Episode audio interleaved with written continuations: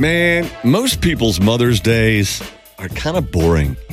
Tommy lives in uh, some little town in Maine. He's he's like mid 30s. And uh, here's what he did on Mother's Day he did a bunch of drugs. Uh, then he stripped naked. He stole his mom's car, got into a high speed police chase that ended when he jumped out of the moving car in a church parking lot. Then ran into the church naked while it was hosting a drive up service at the same time. He was arrested inside the church after he got into a fight with the cops. Nobody will ever forget that Mother's Day. This is true. Isn't that what's important?